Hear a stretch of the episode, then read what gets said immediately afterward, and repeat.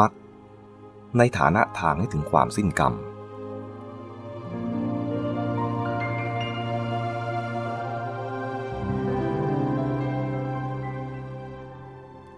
ในนิเพธิกสูตร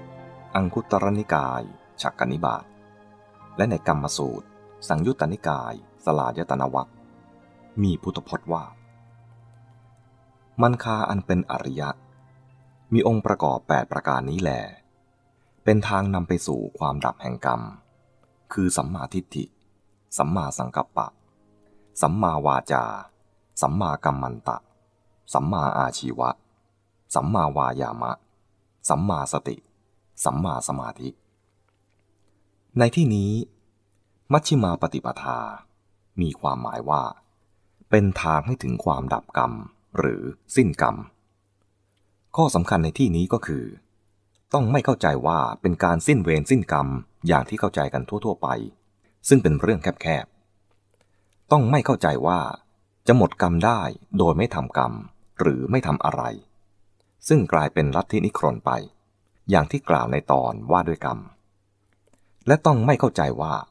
เป็นทางนำไปสู่ความดับกรรมสิ้นกรรมคือจะได้เลิกกิจการอยู่นิ่งเฉยไม่ต้องทำอะไรประการแรกจะเห็นว่าการที่จะดับกรรมหรือสิ้นกรรมได้ก็คือต้องทำและทำอย่างเอาจริงเอาจังซะด้วยแต่คราวนี้ทำตามหลักมัชฌิมาปฏิปทาทำตามหลักการวิธีการที่ถูกต้องเลิกการกระทำที่ผิดพลาดประการที่สองที่ว่าดับกรรมหรือสิ้นกรรมไม่ใช่หมายความว่าอยู่นิ่งๆเลิกไม่ทำอะไรหมดแต่หมายความว่า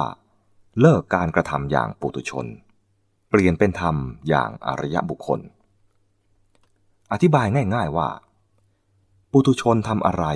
ก็ทำด้วยตัณหาอุปาทานมีความยึดมั่นในความดีความชั่วที่เกี่ยวข้องกับตัวฉันของฉันผลประโยชน์ของฉันในรูปใดรูปหนึ่งการกระทำของปุถุชนจึงเรียกตามศัพท์ธรรมว่ากรรมแบ่งเป็นดีเป็นชั่ว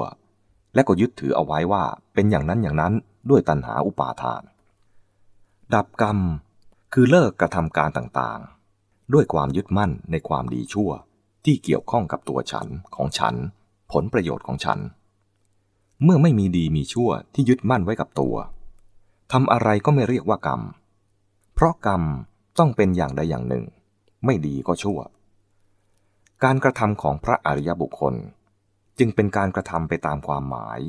และวัตถุประสงค์ของเรื่องที่ทำนั้นล้วนๆไม่เกี่ยวกับตัณหาอุปาทานภายใน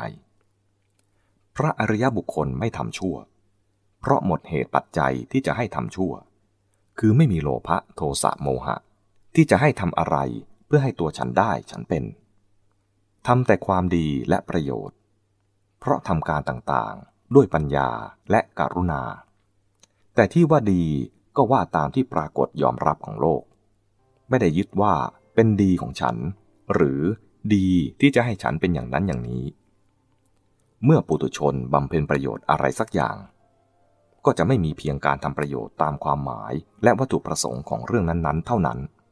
แต่ย่อมจะมีความหวังผลประโยชน์ตอบแทนอะไรสักอย่างหนึ่งถ้าไม่มีก็อาจจะละเอียดลงมาเป็นชื่อเสียงเกียรติคุณของฉันหรือละเอียดลงมาอีกก็อาจจะเอาพอให้สำหรับรู้สึกอุ่นๆภูมิๆไว้ภายในว่าเป็นความดีของฉันส่วนพระอริยบุคคลเมื่อบำเพ็ญประโยชน์อันนั้นมีแต่การกระทำตามความหมายตามวัตถุประสงค์เหตุผลความควรจะเป็นอย่างไรอย่างไรของเรื่องนั้นๆเองล้วนๆเท่านั้นภาษาธรรมจึงไม่เรียกว่ากรรมมรรคหรือมัชฌิมาปฏิปทานี้เป็นข้อปฏิบัติเพื่อให้หมดการกระทำซึ่งมีเจตนาปรุงแต่งที่เรียกว่ากรรมดับกรรมนั้นแล้วมีแต่การกระทำบริสุทธิ์ตามที่ปัญญาบอกล้วนๆซึ่งเรียกว่ากิริยาต่อไปอันนี้จึงเป็นวิถีที่ต่างกันระหว่างโลกิยะกับโลกุตระ